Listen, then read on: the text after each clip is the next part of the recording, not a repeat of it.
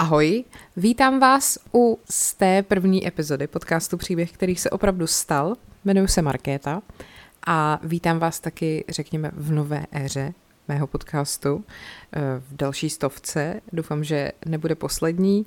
Děkuji vám hrozně moc za ohlasy na tou epizodu. Mě to moc bavilo, tak doufám, že vás bavily moje odpovědi.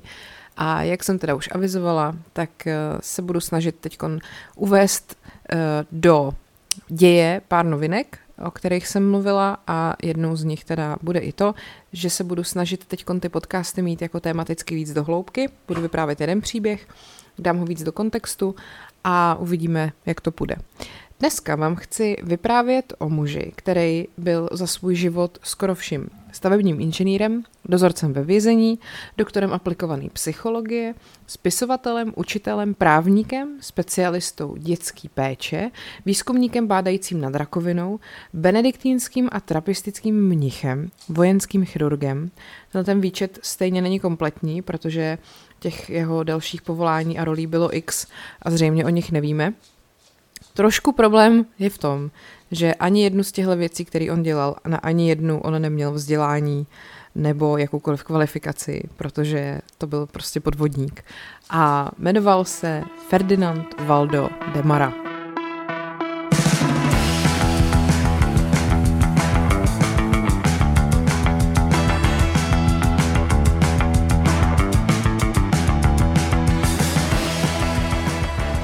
Ferdinand Valdo de Mara je považovaný za jednoho, řekněme, z největších podvodníků, který kdy vůbec existovali. A mě na něm strašně sympatická jedna věc. On to totiž nedělal pro peníze. On to dělal, protože ho to bavilo.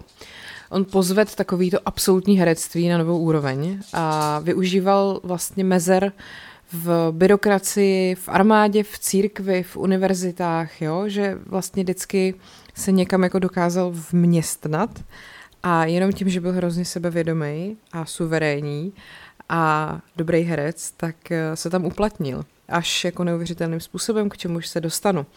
On se vlastně vždycky ale dopouštěl těch zločinů v úzovkách jenom z takového jakoby rošťáctví, což potom i sám jako řek. A e, vtipný je, že on se třeba i objevil během svého života na titulní straně časopisu Life, a celá tato jeho kariéra v úzovkách trvala 23 let. On eh, byl velmi nadprůměrně inteligentní, ale jako kvalifikaci neměl žádnou v podstatě, jo, protože školu nikdy pořádně žádnou nedokončil. A vlastně, jak jsem říkala, třeba vy určitě si všichni vybavujete Franka Abagnale, což je hlavní postava z filmu Chybně, když to dokážeš od Stevena Spielberga, hraje ho tam Leonardo DiCaprio, ale skutečný Frank Abagnale, podle kterého je to natočený, eh, to dělal pro peníze, pro nějakou jako moc a tak. To prostě Demara takhle neměl. On teda, jak jsem říkala, je většinou nazývaný jako největší z podvodníků, ale třeba eh, co se týká jeho života, tak spousta životopisných údajů o něm spíš jako chybí. On s tím šetřil a spoustu si jich upravoval nebo si je vymýšlel, že jo. A eh, navíc teda krom toho, že měl nadprůměrný IQ, tak měl i velkou takovou tu vzácnou schopnost úplný fotografické paměti, což potom zdařile demonstroval i v praxi. Uh, pojďme se teda podívat na jeho život. Uh, Demara, který mu se říkalo Fred, se narodil v roce 1921 v Lawrence ve státě Massachusetts v dolní jeho západní čtvrti Tower Hill. Jeho otec, který se taky jmenoval Ferdinand Valdo Demara, se narodil na Rhode Islandu a pracoval ve starý divadelní čtvrti Lawrence jako provozovatel kin.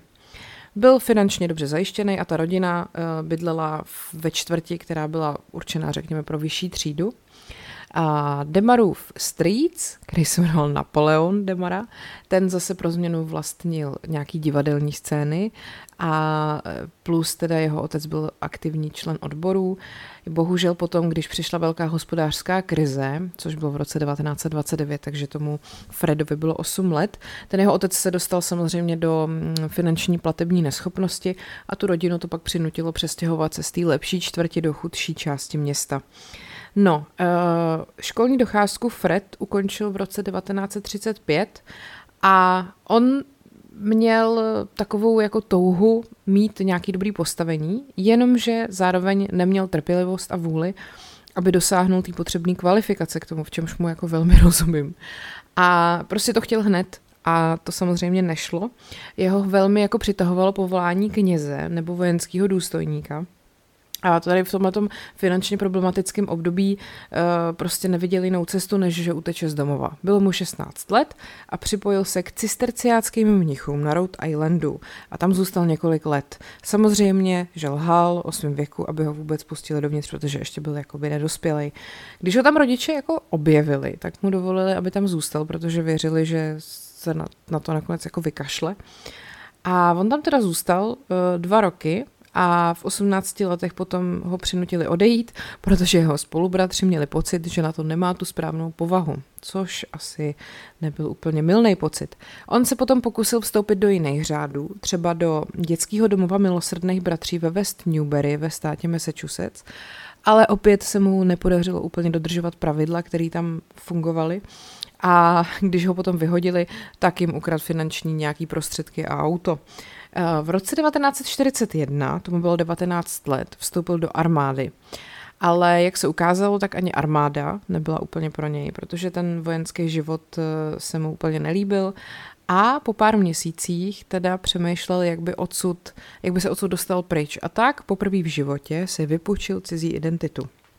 Z té jeho jednotky v tom výcviku totiž zběhnul jistý Antony Inolia, což eh, byl teda shodou okolností rekrut, který ho ten Demara dobře znal, protože měl palandu hnedka naproti jeho.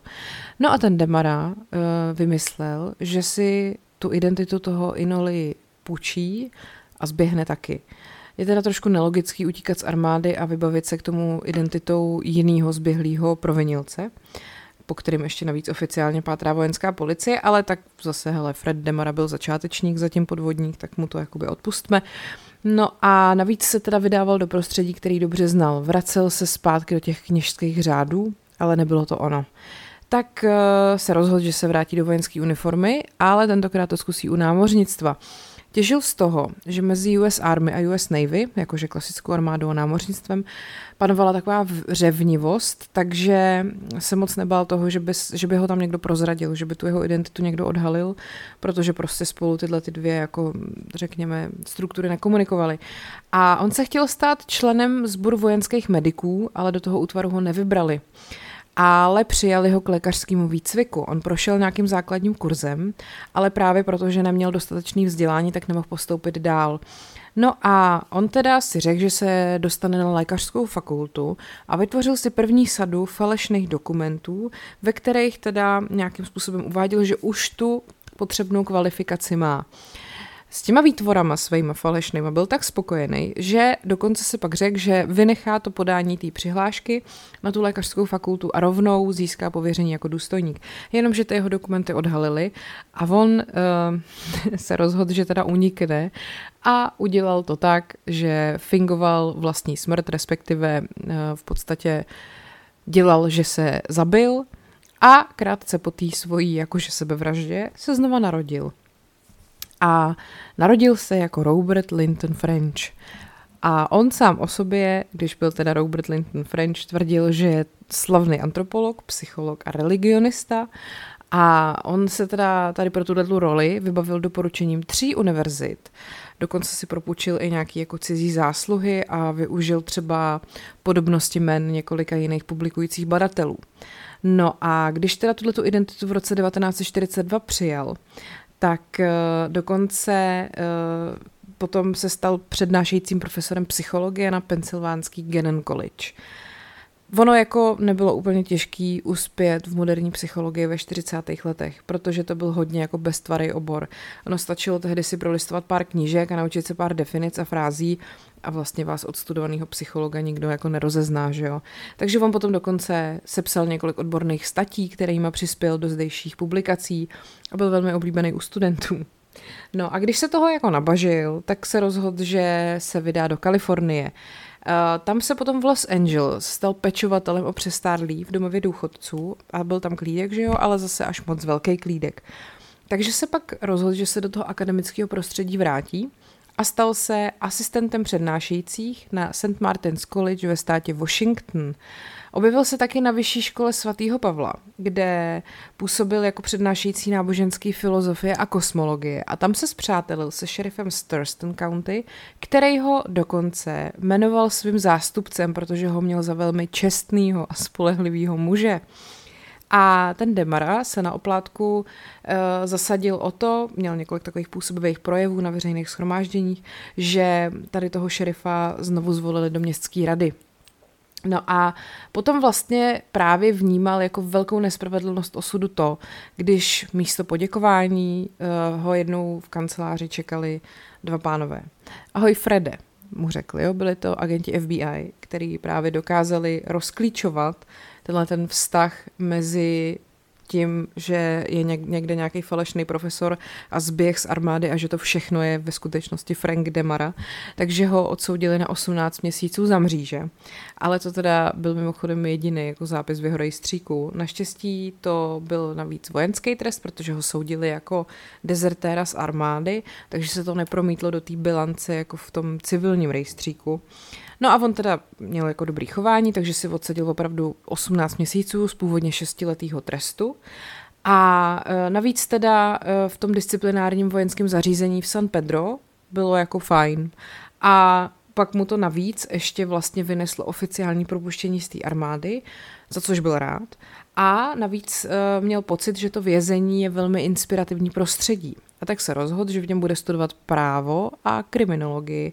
No a když se potom, když ho potom propustili, tak se přihlásil na večerní studia v bostonský Northeastern University a tam se teda zase zklamal, protože opět zjistil, že něco studovat, něco se učit je strašně zlouhavý a nudný a pomalej proces. A jak potom v jednom pozdějším rozhovoru řekl, došlo mi, že nejlepší cestou, jak se naučit, je učit to ostatní. Takže se po propuštění z vězení vrátil ke svým starým zvykům a vytvořil si novou identitu, která se jmenovala Cecil, Cecil Hemen a zapsal se na Northeastern University a tam se rozhodl, že prostě nebude dokončovat nějaký právnický studium a udělal si ten doktorát rovnou sám a potom teda pod jménem doktor Cecil Hammond nastoupil v létě 1950 na další učitelský místo na křesťanské škole The Brothers of Christian Instruction v Maine. No a tam aby teda získal patřiční dokumenty, který mu osvědčí totožnost, na to mimochodem stačilo 10 dní, eh, pak vstoupil eh, do, jako, do viktoriánské církve jako kněží. Pak do roku 1950 ještě minimálně vystřídal další dva církevní řády a potom se v římskokatolickém přednáškovém semináři poprvé setkal s kanadským doktorem Josephem C. Syrem a to je důležitá postava. Protože ten pan eh, Joseph Sire se stěhoval do Ameriky, aby si tam založil lékařskou praxi a potřeboval pomoc s vyřizováním imigračních dokumentů a tak všechny ty své identifikační doklady dal Demarovi, který mu nabídnul, že ty žádosti vyplní za něj. Ha, ha, ha. No a když se nějak jako rozešli, tak ten Demara si vzal ty kopie těch Sirových dokumentů a odstěhoval se do Kanady. On sám k tomu říkal, rozhodně se mu je neukradl, nescizil, sám mi je přece dal, jo, takhle se hájil. No a pak teda se přestěhoval do Kanady a vlastně velmi jako zdařile a bez nějakých skrupulí přejal tu jeho identitu. A pak zavítal na tamní základnu vojenského námořnictva s nabídkou. Pokud mi nabídnete důstojnickou hodnost, zůstanu u vás dělat lékaře. No a protože to královský kanadský námořnictvo mělo nouzy o specialisty, tak ho vzali. A ten eh, pan teda jakože Sir, ale ve skutečnosti Demara, si teda užíval klídeček eh, v ordinaci vojenské nemocnice ve Stadakoně. A potom se stalo to, že se stal pověřeným důstojníkem vlastně během korejské války, že jo? takže on nejdřív sloužil právě na té námořní základně, kde teda i přesvědčil ostatní lékaře, aby přispívali do lékařské brožury, o který on tvrdil, že ji vydává pro dřevorubce, který žijou v odlehlých částech Kanady. A vlastně díky téhleté brožuře a různým znalostem, který získal během toho svého působení v americkém námořnictvu, se to, to bylo jako jedny, jedny z věcí, díky kterým on se mohl vlastně úspěšně vydávat za toho doktora. Uh, přispíval taky do lékařské ročenky a ty znalosti, ty jako vlastně sebral jenom, když vlastně absolvoval základní kurz první pomoci v té armádě a uh, taky hlavně, jak jsem říkala na začátku, on měl fakt dokonalou paměť, takže co si přečet, tak to prostě mu v té hlavě zůstalo, jo. Takže vlastně vypadal opravdu jako znalec. No a v roce 1951 potom ho převelili jako lodního lékaře na torpédoborec uh, eh, HMCS Cayuga a on byl teda umístěný u korejského pobřeží a vlastně spolíhal hlavně na svýho kolegu, spoluošetřovatele na Marotce, což byl poddůstojník Bob Horčin, který se teda staral o všechny ty drobné zranění a tak. A ten zase byl naopak rád, že má nadřízenýho důstojníka, který mu do té práce nekecá a který ho nechá jako dělat to, co on potřebuje nebo chce dělat. No a takže byl de facto jako úspěšný a to jeho působení tam pak ale skončilo velmi dramaticky, protože tam najednou přivezli tři korejský uprchlíky, který potřebovali okamžitou lékařskou pomoc. A uh, ten Horčin tam nebyl, takže ten Demara se rozhodl, že jim pomůže sám a všechny tři úspěšně ošetřil. Dokonce dokonce dokončil amputaci nohy jednoho z nich. Jo. Vlastně tam on jinak většinu problémů těch námořníků řešil jako velmi štědrýma dávkama penicilínu, což v konečném důsledku zabírá na všechno, že jo. Ale teda potom vlastně tam měli jeden takový operační, řekněme, maraton a on normálně musel během pár dní odoperovat 16 zraněných vojáků a byl to takový výkon, že se to dostalo i do novin, protože, jak jsem říkala, byla tam i ta amputace nohy, bylo tam výjímání kulek, střepin, zašívání ran a podobně. No a jako to, jak se to naučil, nikdo neví, ale většinou to bylo tak, že se třeba zavřel někam uh, s medicínským manuálem a podle toho návodu to prostě odoperoval a všichni to přežili. No, jenom teda potom, když o něm vyšel ten oslavný článek, tak uh, byl jeden člověk v Americe, uh, který ho ten článek úplně nenatchnul a to byla paní Sajrová, která se zhrozila, že její syn jí vůbec neřekl, že je ve válce a spustila povyk. No jenom, že se ukázalo, že její syn opravdu nerušeně teda provozuje svoji lékařskou praxi normálně v USA a že v Koreji se za ní vydává Ferdinand Valdo Demara. Takže chlápek, který není ani chirurg, ani jakýkoliv lékař a který prostě operoval lidi podle manuálu, co si přečet těsně před operací. No a vzhledem k tady tomu skandálu, samozřejmě takhle kanadská vláda se rozhodla uh, nějak vyhnout tomu, aby se z toho stal velký skandál, takže ho prostě v listopadu 51 deportovali zpátky do Ameriky. No a když se vrátil do Ameriky, tak se o těch jeho činech samozřejmě objevila spousta zpráv. A on potom v roce 52 prodal svůj příběh tomu časopisu Life. A tam mimo jiné uvádí, že eh, po vlastně návratu do USA strávil nějakou dobu pod svým vlastním jménem a pracoval i v různých krátkodobých zaměstnáních, ale užíval si takovou nějakou prestiž, kterou získal v rolích toho podvodníka. A je teda fakt, že potom eh, začal mít nějaký trošku problémy, že už eh, z toho začal mít jako psychicky ne úplně, nebylo to úplně ono, přibral na váze a začal mít nějaký problémy s alkoholem. Nicméně potom v roce 1955 nějakým způsobem získal identitu Bena W. Jonese a opět zmizel. A jako Jones začal pracovat eh, v roli dozorce ve věznici Huntsville v Texasu a dokonce dostal na starost oddělení s maximální ostrahou, kde byly umístěny fakt jako nejnebezpečnější vězni. A v roce 1956 potom vedl vzdělávací program, který uh, vězňům poskytoval časopisy ke čtení a jeden z vězňů uh, totiž našel v rámci tady toho článek v časopise Live a tu Demarovu fotku ukázal vedení věznice, že jo. A samozřejmě, že nejdřív ředitel věznice kategoricky popíral, že by to byl Demara, ten na té obálce. A navíc poukazoval na ty pozitivní ohlasy, který on vlastně získává za tu dobu toho působení v tom vězení.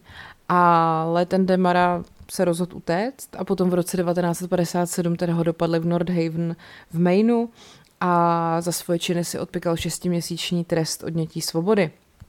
Přitom prostě tu jeho pravost, to, tý, tý jeho identity, uh, jak jsem říkala, hájil nejen tady šéf té věznice, ale třeba i předtím, když byl na té na lodi v té Koreji, tak to zase byl pro změnu důstojník James Plomer. který prostě se dovede hádat jako s, s vedením královského námořnictva. Takže on musel být tak strašně přesvědčivý, že i tyhle ty lidi by za něj dali ruku do ohně. no, uh, takže jestli tomu správně rozumím, nikdy jste ve Spojených státech v opravdovém vězení nebyl. Zeptal se ho v roce 1959 televizním pořadu You Bet Your Life Groucho Marx. A odpověď ho překvapila. Ale ano, byl, strávil jsem rok ve státní věznici v Texasu, odpověděl na to Demara. Byl jsem tam však zaměstnán jako pomocný dozorce. A dodal, že teda odsouzený nebyl, i když eh, vlastně ten podvod s tím eh, s tou totožností eh, prasknul, protože místo toho mu pak nabídli psychologického poradce, ale on nikdy prostě jako moc nemluvil o detailech, protože tajil ten mechanismus těch svých podvodů akorát vždycky obecně naznačoval a že jako vlastně nic nebyl problém. Sehnat skutečný list, rodný list neexistující osoby, stačilo napsat na matriku, že jste sirotkem bez původu, takže nějaký dostanete. Razítka, pověření, doporučení, stačilo vždycky jenom slušně požádat, jo, a to on uměl. A samozřejmě, že spoustě, spousta těch věcí eh, se stala díky takový tomu, takovému tomu zmatku v nějaký byrokratické administrativě a tomu, že všechno bylo závislé jenom na nějakých jakože opravdu lidských silách na úřednících nebyly žádný systémy, že jo, kde by všechno bylo jako zaznamenané a podobně. Uh, třeba akorát prozradil, jak se propracoval na post děkana univerzity, byť sám vlastně nedokončil ani středoškolský vzdělání. Eh, nebo když třeba uh, jako byl schopný skutečného odborníka, který na tom místě byl, připravit o místo von, který prostě o tom oboru nevěděl nic. Protože vždycky vlastně stačilo dobře působit, jo, a, a to bylo celý. Uh, co se týká toho motivu jeho, jak jsem říkala, on sám řekl, dělal jsem to čistě pro zábavu, z rošťáctví, z čirého rošťáctví. Uh, Eh, navíc nějaká jako ochrana osobních údajů, to byl tehdy neznámý pojem. To, že jste si vytvářeli falešnou identitu, to v podstatě ani nebyl přestupek, protože takovýhle právní rámec tehdy prostě neexistoval. A on vlastně dokonale balancoval na takový té hraně a nikdy ani nepřekročil takovou tu tenkou mez. On se neobohacoval na cizí úkor, nepřipravoval nikoho o peníze a vlastně ani když vystupoval jako lékař, tak nikdy nikoho nezmrzačil. On prostě jenom využil toho prostoru, který se nabízel a, a vyplnil ho. No, když potom teda uh, tohleto vyprávění v tom časopise Live vyšlo a on uh, se nějak zase jako ve svém životě, řekněme, dostal dál, tak uh, 5. listopadu 1959 se objevil v surrealistický herní show, která se jmenovala Take a Good Look a cílem bylo, aby jeden ze tří slavných porodců uhodl jeho totožnost. To je docela vtipný a o týden, protože se z ní stala taková jako trochu celebrita. 12. listopadu 1959 eh, právě se objevil, jak jsem říkala, to v tom You Bet Your Life a tam vyprávěl o těch svých výkonech a že těch tisíc dolarů, který v tom pořadu věnoval, uh, věnuje na uh, nadaci. No a pak i dál používal různý jako pseudonymy, ale v důsledku toho, že už byl vlastně docela známý, tak bylo těžší jako provádět nějaký další podvody nebo imitace. Takže potom uh, vlastně ten jeho, uh, jako už, už, už to prostě nebylo tak jako dřív a Navíc měl teda velmi, velmi značnou nadváhu a už eh, byl velmi jako, ho to zašlo omezovat v normálním životě. Na počátku 60. let potom pracoval jako poradce v Union Rescue Mission v centru v Los Angeles a v roce 67 potom získal absolventský certifikát na Multnomah School of the Bible v Portlandu v Oregonu a jeho prvním služebním zařazením potom bylo místo pastora v baptistickém kostele Cherry Grove v Gastnu v Oregonu. A byl velmi oblíbený, ale pak ho právě uh, hodně začaly dohánět pomluvy, které se týkaly toho jeho starého života a rezignoval na tu pozici a spousta lidí to považovalo za další podvod, ale spousta lidí taky mělo pocit, že konečně tu pozici bere vážně a že má opravdu jako legitimní pověření. On potom působil jako pastor biblické církve ve Washingtonu a pak se odstěhoval do Friday Harboru eh, a tam pracoval jako řidič školního autobusu. Eh, potom vlastně se taky během toho svého života stihnul zpřátelit eh, s velmi velkou řadou významných osobností. Třeba měl velmi blízký vztah s hercem Stevem McQueenem, tomu v listopadu 1980 dokonce poskytnul poslední pomazání. A uh, Tom, Tony Curtis v televizním pořadu Toma Snydera prohlásil, že jeho nejoblíbenější rolí není bostonský škrtič ani role v té známé komedii Někdo to rád horké, ale právě role ve filmu Velký podvodník, kde stvárnil Demaru, k tomu já se ještě dostanu. No a když se bohužel právě na konci 70. let ty Demarovy činy hodně jako provalily na veřejnost i celá ta jeho pověst, tak ho málem propustili z nemocnice Good Samaritan Hospital of Orange County v Anaheimu v Kalifornii, kde právě pracoval jako hostující kaplan. Ale uh, ten vlastně šéf toho personálu, Philip S. Cifarelli, který s tím Demarou byl velmi jako blízký přítel, se za něj osobně zaručil a nechal ho tam, aby tam Demara dál působil jako kaplan. On byl velmi aktivní a oceňovaný duchovní, který v nemocnici sloužil pacientům a e, málo kdo právě věděl o jeho minulosti. No a e, vlastně i potom díky, nebo spíš kvůli omezeným finančním zdrojům, Eh, ten Demara už nemohl žít nikde jinde než tam, ale právě proto, že se kamarádil vlastně, nebo přátelil s tím šéfem té nemocnice i tím majitelem, tak eh, tam mohl zůstat až do své smrti a to bylo hlavně eh, důležitý ve chvíli, kdy ho, on měl těžkou cukrovku a ta ho donutila v roce 1980 vlastně k tomu, aby přestal pracovat. Potom se vlastně 7. června 1982, bylo mu 60 let, tak v důsledku Eh, těch komplikací způsobených cukrovkou a v důsledku srdečního selhání eh, zemřel. Už předtím chudák vlastně přišel o obě nohy kvůli té cukrovce. Takže takhle, takhle Ferdinand Valdemara skončil. A já tady mám ještě takovou právě druhou část eh, a to je takový rozbor toho, jak on to vlastně dokázal. Protože Eh, samozřejmě o něm vyšly knížky a jeho životopisec, to mi na tom vlastně přijde úplně nejvtipnější. I ten životopisec, který by měl být svým způsobem nějak nezávislý, tak eh, se tomu neubránil, aby se do něj tak trochu zamiloval. O tom mluví eh, v knížce, nebo respektive v rozhovoru jedna ženská spisovatelka, která eh, napsala už několik knížek o sebevědomí a o tom, jak tyhle ty podvodníci vlastně fungovaly a jak mohli přesvědčit lidi, že jsou opravdu to, co, za co se vydávají. A teď já si nemůžu vzpomenout, jak ona se jmenovala, tak si na to třeba vzpomenu. Každopádně, ona tam trefně říká v jednom tom rozhovoru, že uh, právě i ten Demarův životopisec uh, úplně podlehnul tomu jeho kouzlu. Uh, velmi mě zaujal Demara, protože je to velmi komplikovaná postava. Daří se mu, dařil se mu jeden velký podvod za druhým. Poté, co se stal chirurgem, podvedl texaský vězeňský systém tím, že se stal vrchním dozorcem. Uh, nejvíc mě dostalo, že měl životopisce, který ho v 50. letech opravdu proslavil. Dostal se dostala jsem se k původním materiálem tohoto životopisce. A u toho jsem si uvědomila, jak hrozně moc byl podveden i on tím velkým podvodníkem, protože tam bylo tolik opravdu hrozných věcí, které on do té knihy nikdy nedal, protože opravdu věřil té nejlepší verzi uh, pana Demary. Takže to je talent, umět si, uh, umět, uh, jako nechat, nebo ne, takže to je talent, umět svýmu životopisci o sobě namluvit tolik, aby o tom napsal knihu a vlastně u vás neřekl nic špatného. Takže to je prostě to je asi to, to hlavní kouzlo, v čem to jako celý spočívalo. Každopádně, když se ještě vrátím zase zpátky, tak uh, on vlastně věřil, že v každé té hierarchické organizaci, ať to byla armáda, univerzita, církev nebo cokoliv, je vždycky spousta nevyužitého takzvaného mocenského prostoru, který se dá využít, aniž by to někoho poškodilo.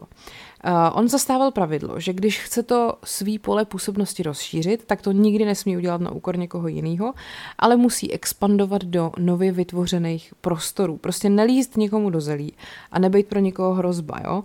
A on tomu sám říkal, že obsazoval takzvaný mocenský vákuum.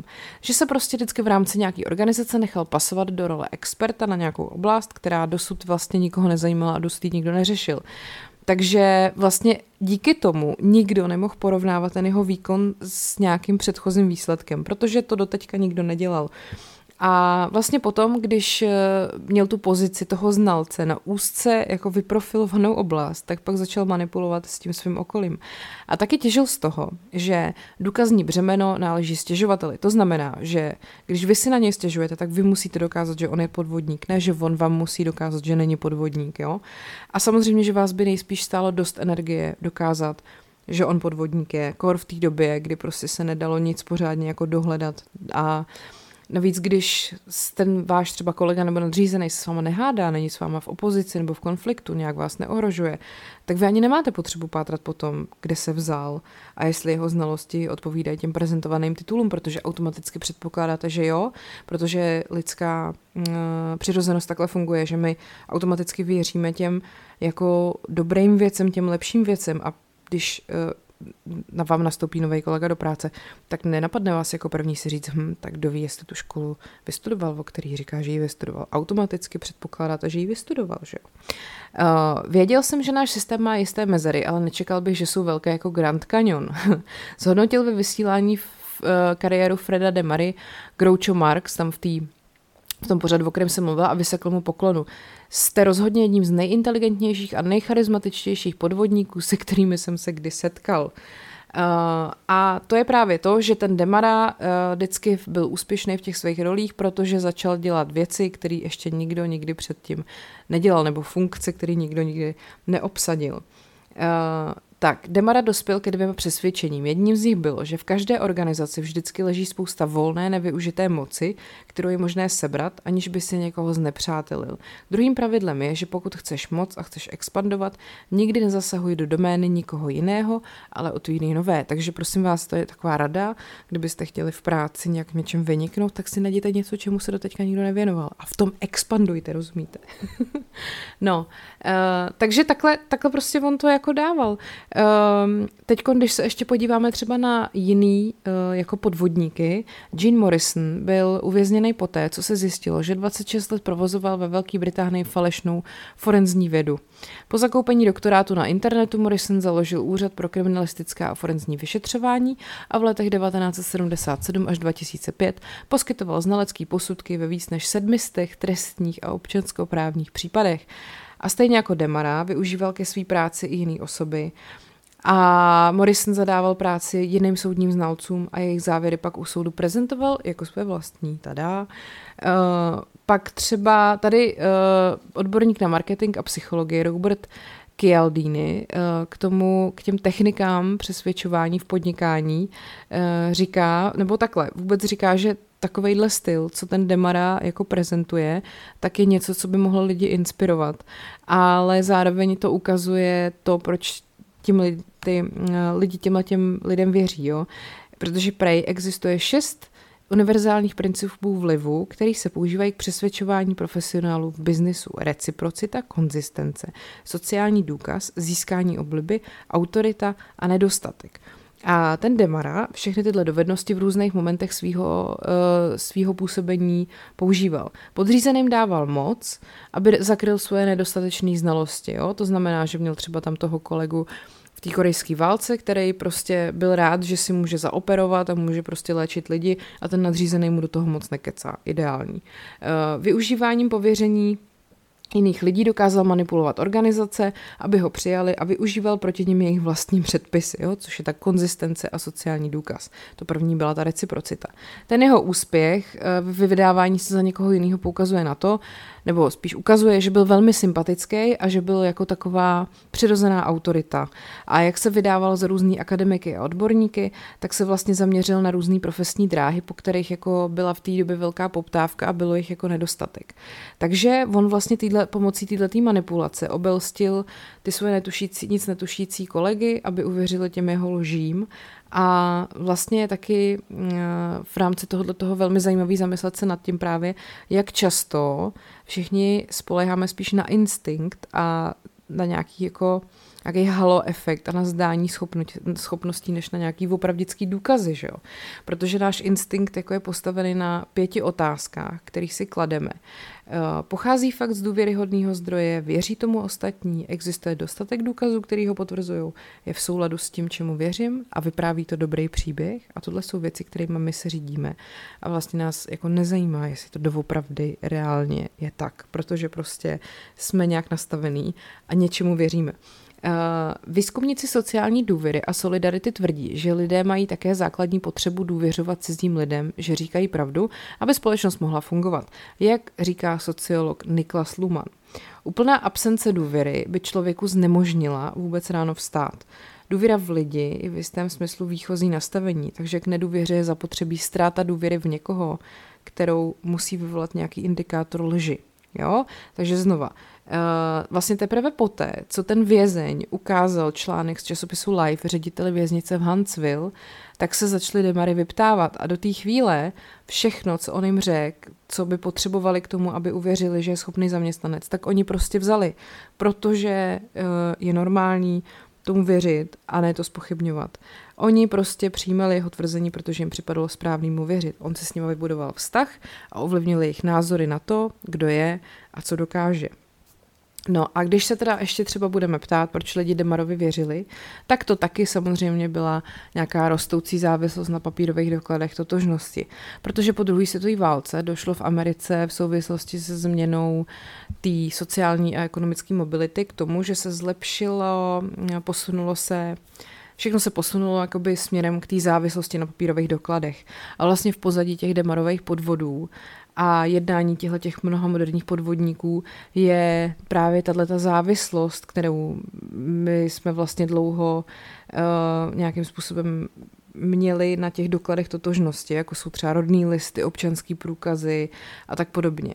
Takže uh, vlastně jakmile jste se prokázali papírama, tak to všechno bylo v pořádku. Tečka. Nic dál se neřešilo, že jo. No a taky uh, ještě je docela zajímavý, že jak mu šlo víc jako o prestiž, než o nějaký peníze, tak uh, to vlastně paradoxně měl těžší než jiný podvodníci, kteří jako chtěli jenom někoho okrádat, že jo. Protože on uh, se pasoval do rolí, které vůbec jako nebyly snadný hrát, typu jako chirurg nebo vězeňský dozorce, že jo. Takže on uh, tomu navíc takovýmto povoláním byla věnovaná zvýšená pozornost. A uh, třeba uh, podobně jako Frank Abagnale, který měl třeba problémy s tím, že když předstíráte, že jste pilot letecké společnosti nebo právník a chirurg, tak to prostě není taková sranda, jako když se věnujete třeba jedné oblasti, že jo. Takže eh, tam je těžký v tom vydržet dlouho, protože po nějakém čase někdo začne mít pochybnosti o tom, co doopravdy umíte a tak musíte rychle jako přeskočit na něco jiného. Eh, ten trik, jak být dobrým podvodníkem, spočívá v podstatě v tom, že musíte být přátelský, mít přístup uh, k tomu, uh, jakoby co bylo dřív, aby vám uh, ostatní důvěřovali, abyste měli přehled o tom, o souvislostech, mít správný papíry, vybudovat si důvěru těch lidí a rozumět sociálnímu prostředí, do kterého vstupujete. Um, takže teď jsem vám na to dala návod vlastně. Ještě mi přijde zajímavý takhle na konci zmínit, že když se vydával za bratra Johna Payna v řádu křesťanských bratří, co jsem ani ne, nezmínila, tak se rozhodl, že ten řád zviditelný a založí kolej uh, ve státě Maine uh, v městě Alfred. A tam teda postupoval na vlastní pěst a opravdu dosáhnul toho, že tuto vysokou školu schválil stát a pak z toho řeholního řádu teda rychle odešel, uh, protože ho řeholní nebo takhle křesťanský bratři urazili tím, že ho nejmenovali rektorem nebo kancléřem Nový koleje a navíc si prej zvolili pro ní strašný název. Uh, no a ta kolej ale začala fungovat v roce 1951 a v roce 1959 uh, se přestěhoval do Kentonu v Ohio a v roce 1960 se s ní stala Walsh College, dneska je to Walsh University, takže opravdu existuje a pan Demara prostě založil uh, školu, která do dneška jako je. No a teď ještě, kde vlastně o něm můžete něco najít, ten jeho příběh byl popsaný v knize Velký podvodník, kterou v roce 1960 napsal právě Robert Crichton, jak jsem říkala, ten životopisec, který dobil do Demary zamilovaný a vůbec k němu nebyl kritický. Ale ta knížka se stala bestsellerem a v roce 1961 právě potom ji adaptovali do stejnojmenného filmu, kde hraje Tony Curtis a hraje tam právě Demaru. Ta druhá Crichtonova kniha, která o Demarovi vznikla, The Rascal and the Road, ta vypráví potom o jejich společných zážitcích, eh, který vlastně ten Crichton prožil při tom, kdy s tím Demarou nějaký čas strávil. Pak třeba uh, mi přijde zajímavý, že skupina The Fleetwood Mac nahrála He's the Great Imposter, která je inspirovaná Demarovým příběhem. Knížky jsem řekla, film teda The Great Imposter jsem taky řekla a pak třeba ještě tady je vtipný v epizodě televizního seriálu Mesh, která se jmenuje Dear Dead Again.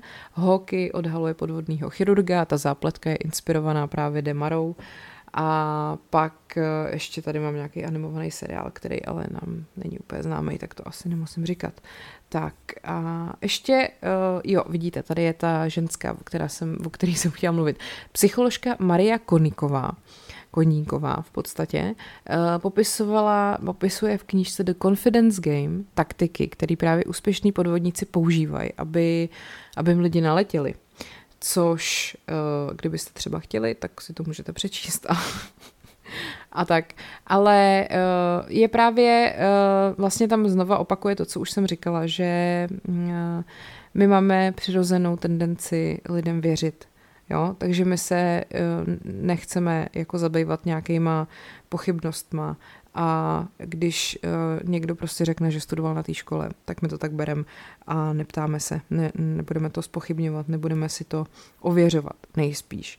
Takže uh, paradoxně to potom vypadá tak, že my vlastně, uh, když jde o podvod, tak jsme všichni jako potenciální oběť, protože my sice máme takovou nějakou jistotu o tom, že jsme hrozně odolní, ale právě kvůli tomu naletíme všichni. Ty velký, uh, velký podvodníci jsou geniální v tom, že jsou to skutečně umělci a že tím svým přesvědčivým šarmem dokážou zapůsobit i na ty nejnáročnější znalce. A protože my všichni, jako sice v sobě máme nějaký rácio, ale vždycky se taky umíme nechat ukecat, že jo? A jakmile nám někdo začne lichotit a začne být příjemný a začne být přátelský, tak takový to naše rácio, nebo takový ten nějaký jako trošku kritický pohled se ztrácí pryč. A když někoho poznáme osobně, tak taky na něj třeba změníme názor, když ho známe původně jenom jako z internetu nebo z časopisu a tak. Takže uh, pacha na ně. a tohle teda byl příběh, který se opravdu stal a život Ferdinanda Valda de Mary, a kdybyste chtěli si poslechnout ještě o jiných podvodnících, lidech, kteří se vydávali za někoho jiného, tak jsem vydala na herohero.co lomeno podcast příběhy už dvě epizody o dalších velkých známých, neznámých podvodnících a ukázky si můžete poslechnout teď tady. Vrátil do Francie a během pobytu v Paříži narazil na novinový článek, který byl o tom, že s údržbou tehdy vlastně celkem nedlouho stojící Eiffelovy věže e, prostě jsou problémy s údržbou. A tomu poskytlo takovou inspiraci pro nový podvod. Ta památka právě začala trošku chátrat a vlastně pro to město byla ta údržba a nový nátěr ty Eiffelovky stále nákladnější. A součástí toho článku byla i taková letmá poznámka, že uh, vlastně celkový veřejný mínění o té Eiffelovce se začne brzo, nebo už se ubírá směrem k výzvám k jejímu odstranění. Což finálně přesvědčilo Lustiga, aby teda tu Eiffelovku využil jako součást dalšího podvodu a že to bude lukrativní. Eh, poté, co si vyhledal, co potřebuje, Eh, tak se pustil do přípravy podvodu, na který vlastně zahrnoval i to, že si najal padělatele, který mu měl vyrobit falešný takový vládní tiskopisy. Jo? Takže když byl připravený, tak pozval malou skupinu obchodníků se šrotem na důvěrnou schůzku do takového drahého hotelu, kde se představil jako zástupce generálního ředitele ministerstva pošt a telegrafů, Ministé de Post et Telegraph. a na schůzce je přesvědčil, že údržba Eiffelovy věže začíná být pro Paříž příliš nákladná a že francouzská vláda si přeje jí prodat do šrotu. Ale protože takový obchod by byl kontroverzní a vyvolal by pravděpodobně veřejný pobouření, tak uh, se nedá vůbec nic prozradit jako veřejně, dokud nebudou promyšlí. Eh, během, teď se zase vrátíme k eh, Frederiku Burdenovi, jo. Tak eh, během pobytu ve Španělsku v říjnu 97 Frederik Burden zavolal na policii a tvrdil, že je mladý chlapec, který potřebuje pomoc. A ve snaze, aby zamaskoval svoji totožnost, protože byl už známý po celé Evropě, tvrdil, že pochází ze Spojených států a bylo kontaktovaný Národní centrum pro pohřešovaný a zneužívaný děti. A poté, co jim teda sdělili, že v Evropě byl nalezený dospívající chlapec, který už byl pohřešovaný, nebo který je asi zřejmě pohřešovaný neurčitý počet let, tak se přišlo se jménem Nicholas Barclay. Nicméně teda jakmile ten Burden jakoby dostal tady tohleto jméno, tak to spustilo řetězovou reakci. Ten Burden sám k tomu říká, nebyl jsem jen někdo, koho je třeba identifikovat. Byl jsem Američan, který byl tři roky a čtyři měsíce nezvěstný. Nemohl jsem nikam odejít, nemohl jsem utéct. To mu trošku jako asi skřížilo plány. No a on si hlavně uvědomil, že teda tomu Nikolasi Barclayovi se vůbec nepodobá až když si prohlídnul uh, tedy jeho spis a fotografie, ale to už prostě bylo pozdě. A tak si rychle aspoň obarvil vlasy na blond, nechal si udělat tři tetování, aby odpovídalo těm, který měl Nicholas Barclay a připravil se na příjezd Kerry Barclayový, což byla starší sestra toho Nikolase.